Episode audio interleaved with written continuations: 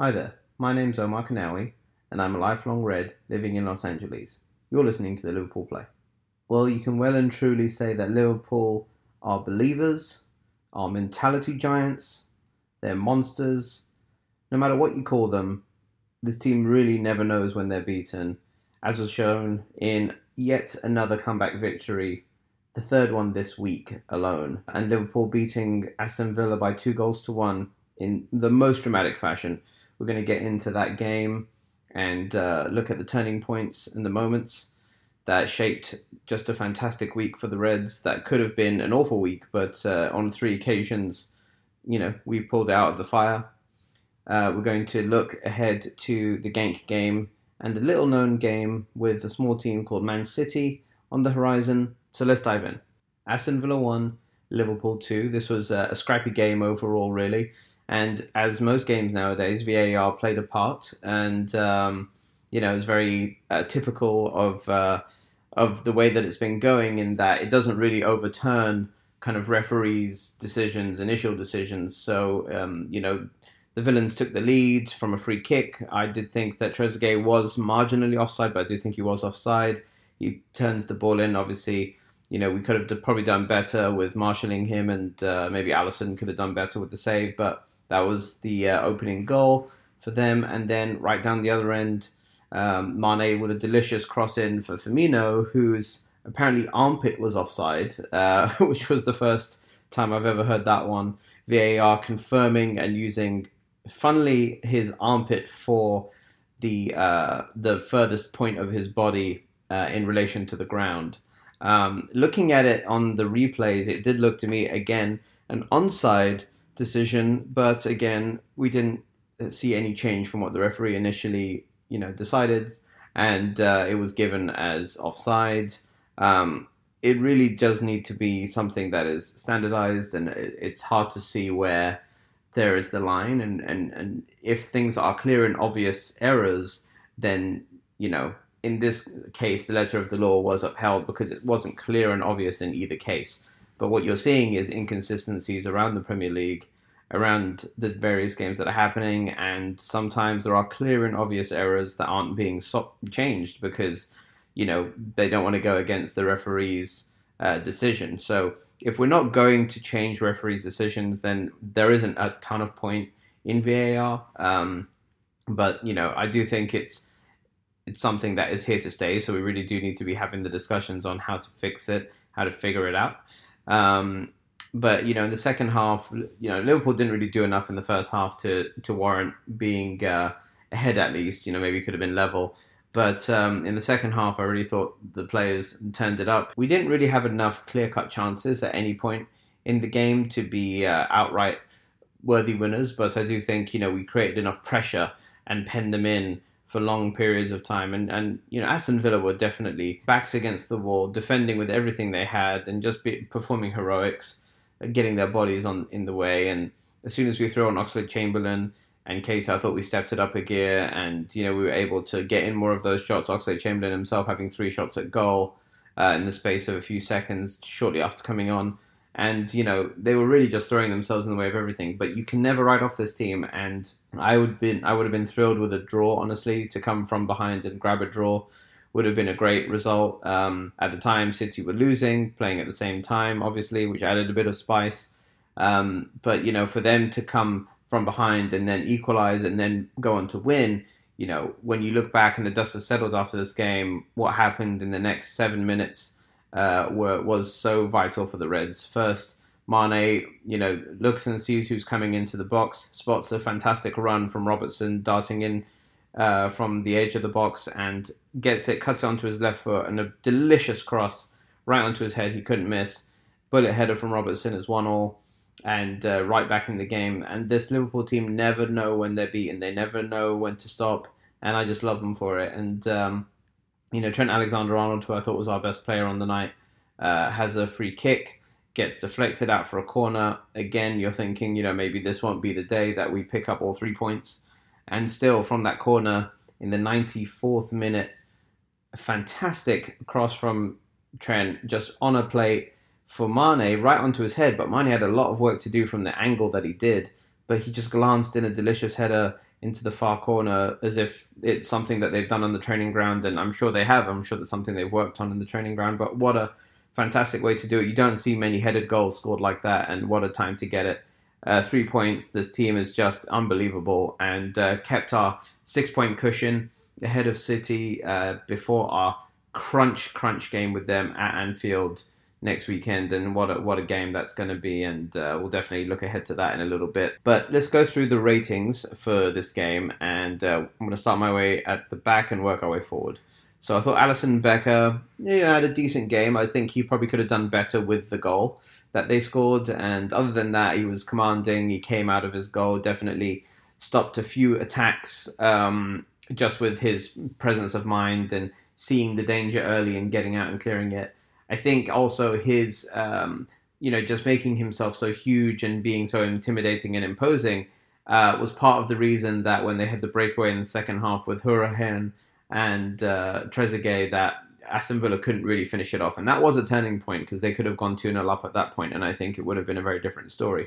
But, you know, he definitely makes himself big, and I think he just has that presence and that aura that makes people... It makes it difficult to score past him. So um, I have to say Alisson Becker had a decent game, and I thought he got a seven out of ten.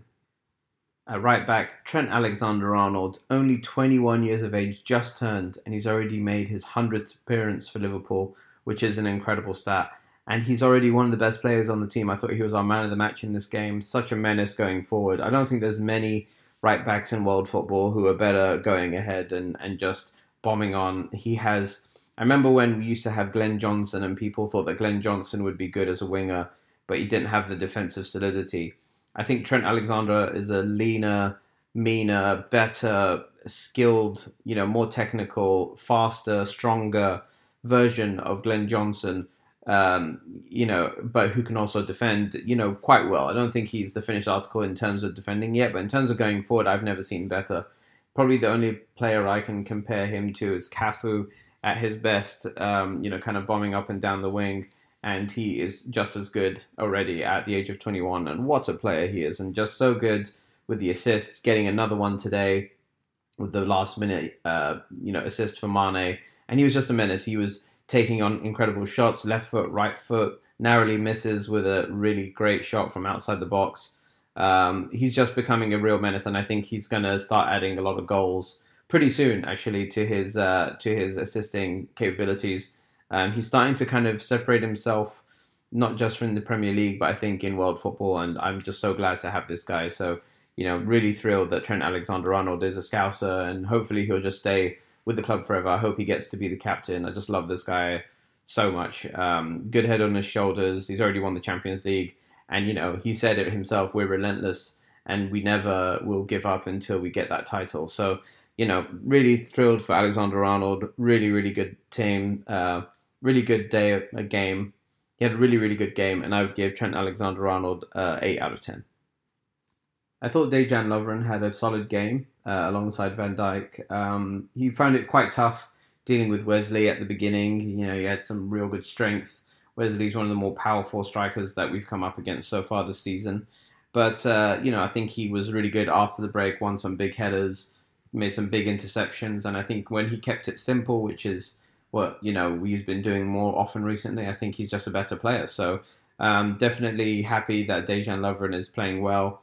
Um, I'm not sure how long Matip is out, but he does seem to be ahead of Joe Gomez in the pecking order, and nothing so far yet to suggest that that shouldn't be the case. So I would give Dejan Lovren a seven out of ten. Alongside him, Virgil van Dijk, not the best game that he's ever had. Uh, I think, you know, he probably could have done better with marshalling the line for their goal. Um, did get caught in possession a couple of times. Uh, and, uh, you know, just uncharacteristically a little bit sloppy, but obviously has... still his amazing moments. Good pass for uh, for Salah, um, and made a, cra- a crucial tackle later on in the game. Um, you know, also got booked, so it's a bit of a mixed bag for Van Dijk, but you can't deny his class and just making everyone else play better around him. And, you know, you would never drop this man for a second. So um, really good game uh, overall, by not by his standards, but by most human standards. So I would give Virgil van Dijk a seven out of ten. Andy Robertson also was really, really influential on the night, and I think obviously gets the equalising goal. But not just that, he was always available. making the overlapping runs. He was just really dangerous, getting the crosses in and, and just really just pushing us always higher up the field and penning uh, Aston Villa back into their half. And I just think he was one of the reasons that we got the result, obviously, um, is his tenacity and, you know, no shortage of technique to get a good bullet header on target from uh, at crunch time of the game, you know, late in the game. There's a lot of pressure on and he just buries it. So uh, definitely one of the mentality monsters we're talking about. And uh, I would give Andy Robertson a seven out of ten. I thought Adam Lallana had a, had a mixed bag. Um, wasn't his best game.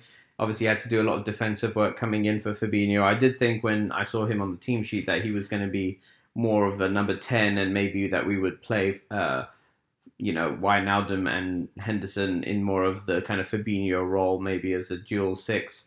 But it didn't really work out that way. Uh, Lallana was doing a lot of the defensive duty. And yeah, he did, definitely worked tirelessly and ran around and, and, you know, had the nice touches and nice passes. But, you know, you do notice when Fabinho is not missing, he's been number one, hands down, best midfielder this season. And so keeping him, I do think it was a good move by Klopp to not risk him getting another yellow card, you know, because that would have kept him out of the City game. So definitely happy that um, Fabinho could have a rest on this one. He's been playing a lot of football and we were able to see the game out without him.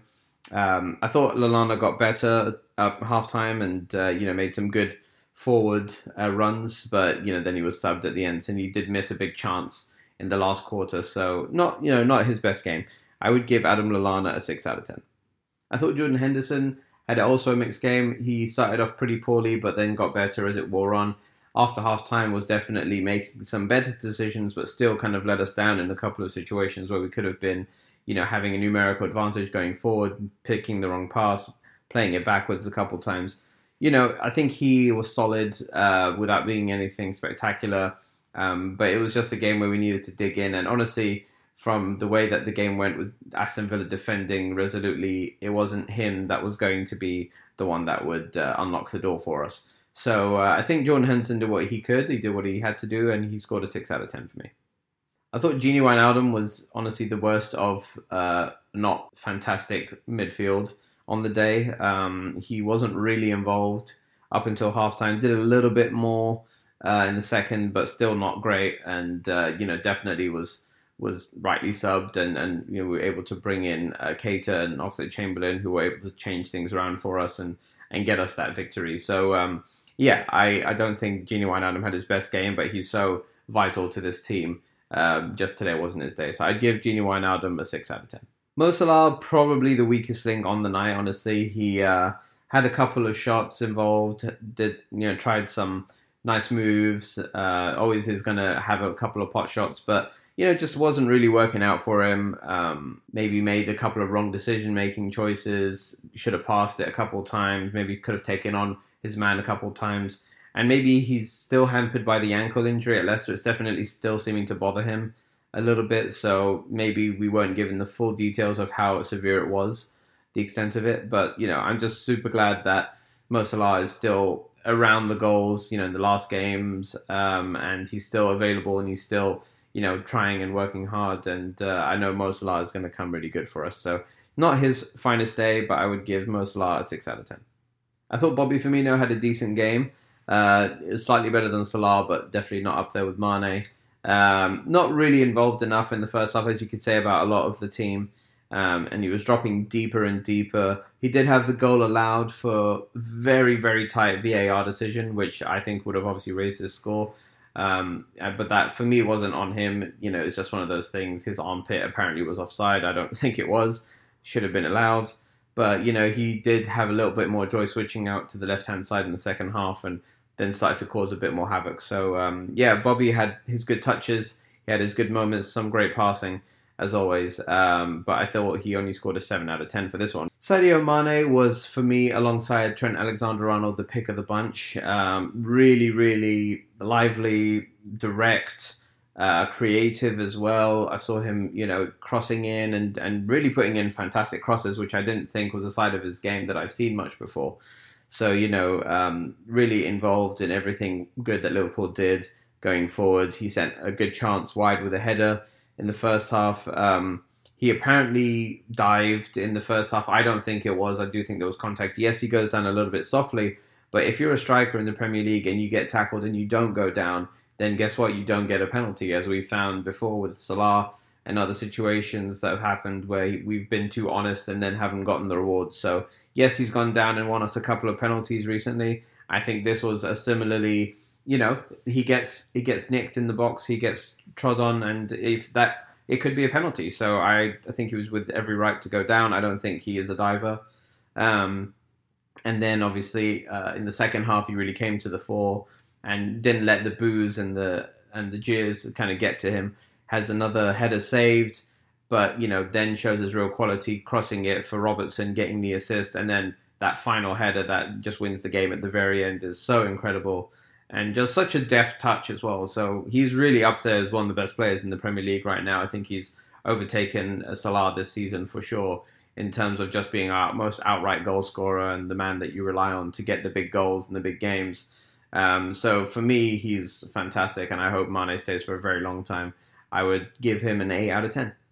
And so to go through the subs, I think Alex Oxlade-Chamberlain had a really good game when he came on, immediately getting a couple of shots blocked away, and you can just see his confidence now starting to course through his veins, and he is really dangerous when he's in that kind of mood. So um, added that forward thrust, added that just running from midfield, and, and made those good choices. So um, really glad to see him come on, and uh, and just I, I think it's his running with the ball that makes the space, drags the defenders away from Robertson, who can then head the ball in. So uh, didn't have a ton of time on the field, but I think he, he did well. And I would give Oxlade-Chamberlain a seven out of ten. Divock Origi also similarly came on at the same time as Alex Oxlade-Chamberlain. Didn't have as much threat as the Ox, but I thought he was really good. Nice turns and runs and shots. He's looking very confident as well. And I think that he, in this kind of mood, is the kind of player that does strike fear into defences. So really happy to see Divock Origi getting the game time and, and trying and uh, almost succeeding this time. Didn't quite work out for him, but you know, he was definitely part of the reason that we won this game, and I would give Divock Origi a six out of ten. Naby Keita, it was good to see him come on after we were worried about his injury against uh, Arsenal in the E F L Cup, but um, you know, he didn't really have much time, so I'm not going to give him a rating. Rewinding a little bit to the previous game, Liverpool five, Arsenal five. What an incredible game it was. One of the best games I've ever seen in the E F L Cup, and it must, I must say it was very nice to not have to worry about V A R decisions. If the goal went in, you knew that you could celebrate, and I was at work at the time and I was trying to keep my voice down, but you know,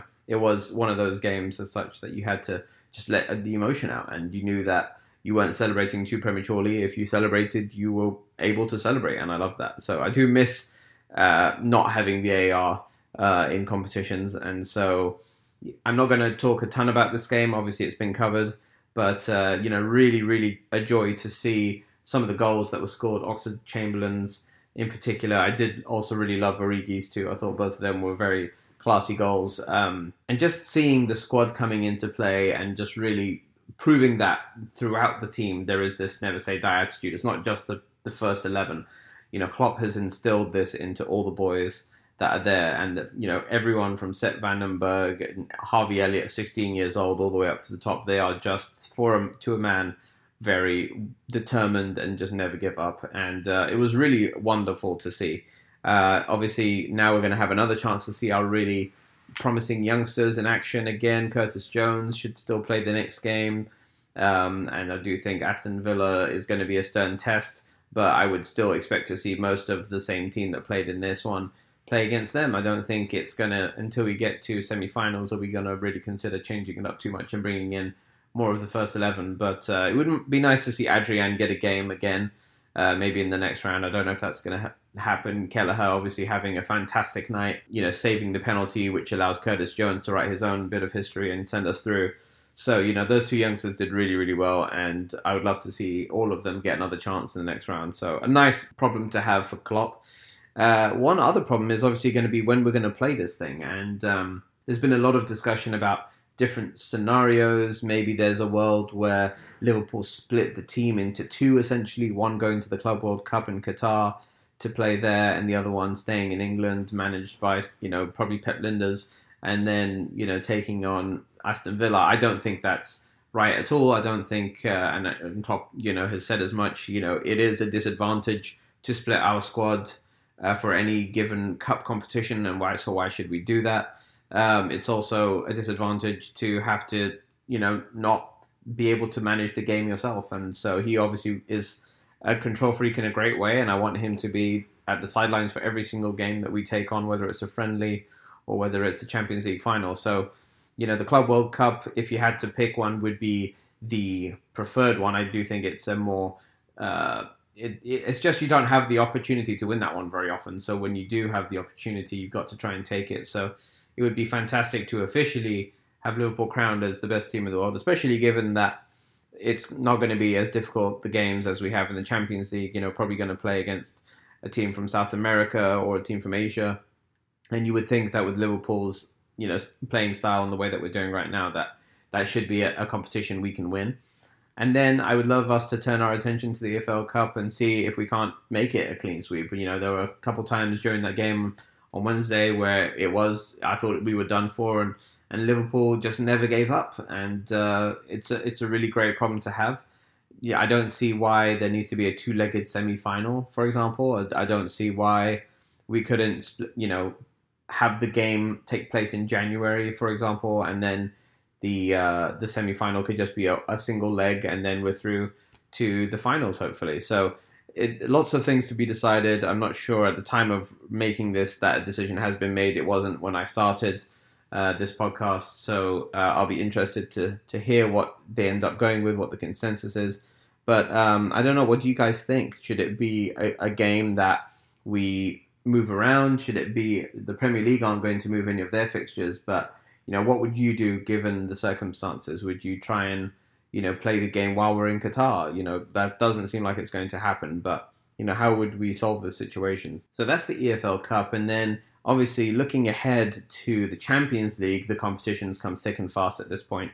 We have a home game against Genk, and, you know, given that we were able to win the last game four one away, and that Liverpool have really had a tough time and still been able to win these games and come back from deficits and go on to win. I don't think, I'm really hoping that this game is not going to be one of those, and that we can actually have a relaxing evening of a three or four nil victory and look ahead to City and, and make some changes for this game.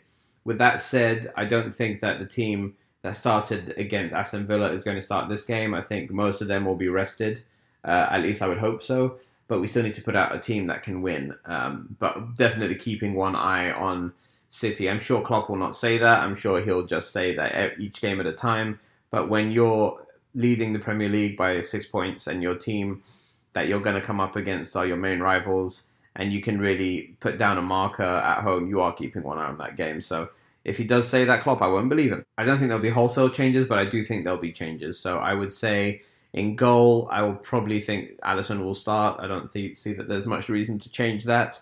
Um, at right back, I do think it will probably be Gomez. I would, I'd be surprised to see Trent play in this game, um, at least not from the start. And then I think you're going to have uh, Van Dijk and probably probably Lovren again in centre of defence. Or there is a world where Gomez plays in centre of defence, and we do have, you know, Milner or or maybe even Trent at right back. But I would say it's probably going to be Trent, uh, Van Dijk, and and Lovren. And then I think at left back, it will probably be Milner. I, I don't see both of our fullbacks playing in this game, at least from the start, um, because we'll have enough in midfield with the changes that we'll make in midfield to have that bit of creativity, so we don't have to rely too much on the fullbacks to bomb forward. I think it will probably be a game for Fabinho, you know, get him back up to speed before the game at the weekend. I do think Henderson will probably play in this one. Um, and then it's maybe a case of Wijnaldum, or I could see Oxlade-Chamberlain starting this game, maybe Keita. Maybe we'll see a similar uh, kind of situation where we have more of an attacking midfield setup. Uh, and then up front, I would not be surprised to see Origi start, uh, maybe in place of Salah if he's nursing an injury. And then I would love to give Mane a rest, so maybe there's a world where, I don't know if Shaqiri's back, but uh, maybe it's uh, Curtis Jones even, or, you know, Harvey Elliott is too young for this one. I don't think he's going to play in this game, but it'll be interesting to see who we go with. And then, obviously, Firmino up front as well. So I think that would be a solid team that can do a job. Lallana can come in. You know, we still got a lot of players, Keita, that can come in. Um, and I think it's going to be, if we can win this game against Genk, then we're pretty much home and hosed with the Champions League qualification. Assuming that Napoli uh, beat Salzburg at home, that would make their points tally be ten, and we would have nine. And I believe Salzburg and Genk would have like four and one. So that would make us the clear favourites. There's two games to go, so things could still potentially change, but it would be, you know, almost done, thereabouts. Uh, and what a wonderful way to do that just before their Man City game, that we can focus all our resources into the Premier League for the month ahead. So, um, you know, that will be a fantastic thing if we can do that. But obviously, this weekend's game against Man City already has the hallmarks of a title decider. You know, everyone was saying back in January when we played them at the Etihad that it wasn't going to be a title decider. It was too early in the season to say that. But that that is what stopped Liverpool from winning the title. That was the one loss we had that season. That is, you know, to our biggest rivals. They were uh, seven, we were seven points ahead at the time. They then go and break it down to four instead of us going ahead by ten points. So that was just a turning point, a real pivotal moment. And, you know, with ten minutes to go, we were level in the game. So it's a real shame.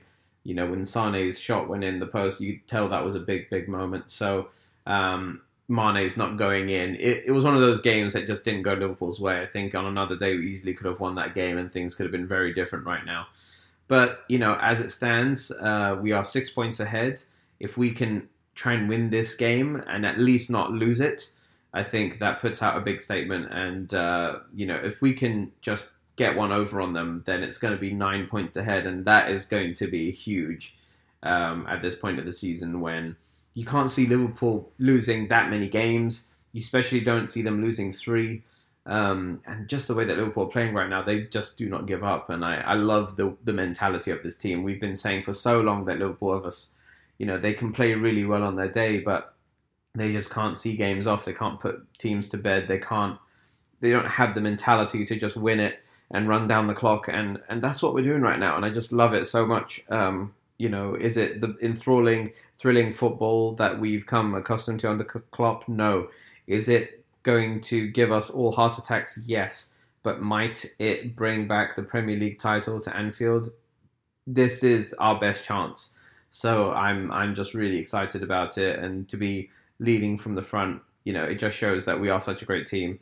And uh, you know, the runs that we had in, in two thousand fourteen and and two thousand nine, you know, they were good teams, but they were built on the back of late runs that, you know, we weren't really expected to be in the mix. And this time, we we know we're good. Last season, we showed how good we were. ninety-seven points and still not winning it, and I think that is driving these players on to not have that same feeling again. How many times already this season have we come back from behind to draw or win? It's incredible. I think there was the one draw at United, and I can count on, you know, maybe four or five other victories that we've had where we've come from behind to take all the points. So really an incredible hallmark of a team. That's usually the number of times you might come back from behind in a season. And so we've already done it that many times. You wouldn't put it beyond Liverpool. We keep saying... They uh, they've done it again. They found another way to grind it out. They found another way to grind out. And the the thing that really plays ominously for City and really plays well for Liverpool is that we haven't hit in our stride yet. I think Liverpool will have a, a purple patch that they'll start to, you know, annihilate teams again and not have these little niggling uh, problems defensively and conceding one.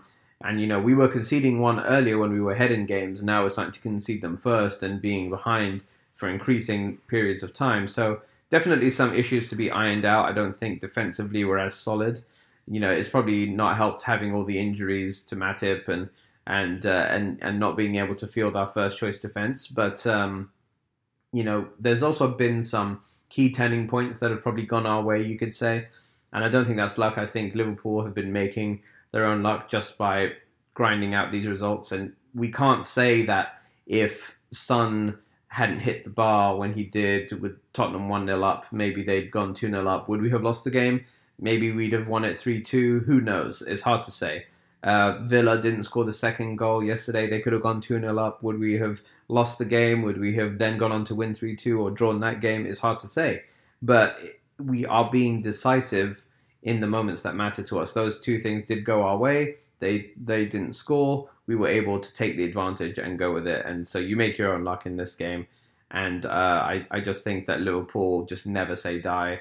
And it's so exciting to witness. So so please join me again after the game against Genk, where hopefully we can look back on a job well done against the Belgian champions, and then look ahead to our clash with the English champions, Manchester City, coming to Anfield on Sunday, the tenth of November. You know it's going to be incredible. Enjoy the game, guys. Have a fantastic one, and up the Reds.